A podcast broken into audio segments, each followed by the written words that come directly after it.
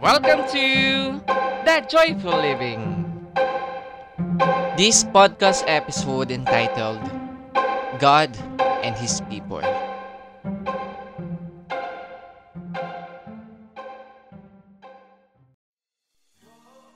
Are you joyful? Frustrated? Hopeful? Or stressed?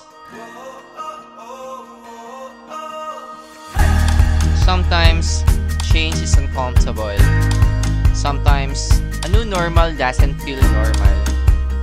Hi, my name is Neil Patrick Libiran, and I made this podcast to find relevant, helpful content no matter how you feel, to discover how to create a better normal by pressing into truths found in God's Word. To be joyful, one day at a time.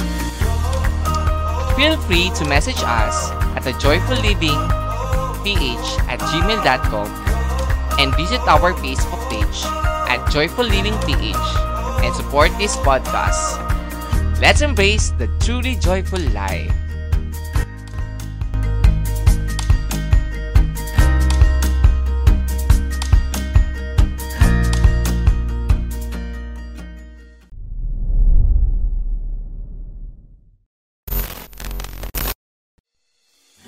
Hey, joyful people!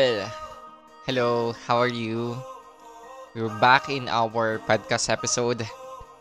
So, it's, yeah, it's second week of our podcasting. And I hope that some of you already blessed with our motivational and devotional messages came from the Holy Spirit.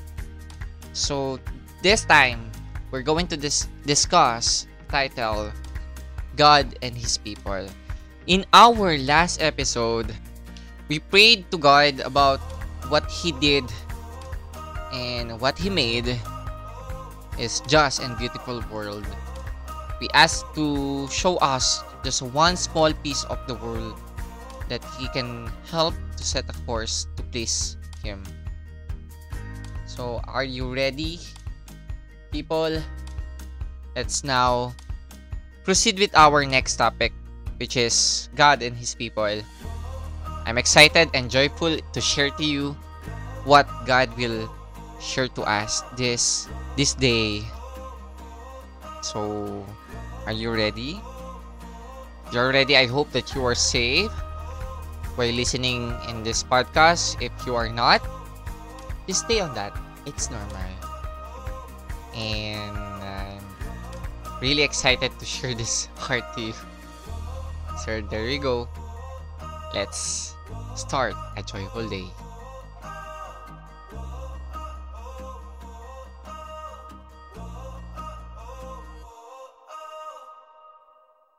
Abraham will surely become a great and powerful nation, and all nations on earth will be blessed through him. For I have chosen him so that he will direct his children and his household after him to keep the way of the Lord by doing what is right and just, so that the Lord will bring about for Abraham what he has promised him.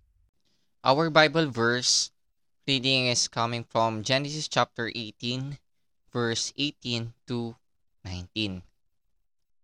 So God chose the most curious way to go about setting his creation right.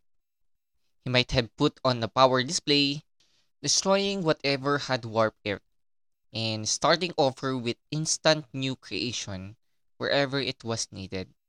Instead, he invited Abraham and Sarah, who were unknown and significant, to start a family that would transform the world. These verses no, from Genesis 18 reflects God's perspective on how this would happen. Abraham and Sarah remain nobodies, yet God sees a great future for them. So look, God says He has chosen Abraham, the head of the family, to train his children and his household in doing what is right and just. Remember uh, last time our topic about what God loves No? Remember that they had no Bible, no book of law to follow. Ngayon, meron tayong Bible, right? But all people know a great deal of what right and just means. Abraham was lead of family and household, which would be something like a family business with employees included. As he followed right and just and taught his family, God say, he will bring about for Abraham what he has promised him. Ano ba yung mga pinramis niya? It said there, a big family settled in Palestine, owning the land. They were a small family and landless nomads when God made this prediction, right? Even more significantly, God promises, or God promised Abraham that through him, he would bless the whole world. Napaka-amazing. Paka, parang tingin ko napaka-impossible that time, no? But Here we see a fundamental biblical pattern. God calls people to be his followers, and he asks them to learn justice and teach it to those around them, their family, preeminently. It is through such people that God will bring his justice to the world. What does it mean for you on your mission trip? It means that God has called you to represent His justice. Tayo. The kind of people or the kind of person you are, the relationship you have with your mission team are tremendously important to the work that you do. They are the key whether God's purpose will be fulfilled. So let's thank God for this opportunity to, to share others share to others the love of God, to share the right and just that we can taught to our family, friends, and to our community. Again, they are the key to whether God's purpose or God's purposes will be fulfilled. Can you join me in prayer? Let us pray. Lord and Father, we praise you, we thank you, Lord, for this message. Thank you for reminding us with the life of Abraham and Sarah. Lord, we think that is not possible, but because of your grace, it is possible. Lord, make me an instrument of your peace.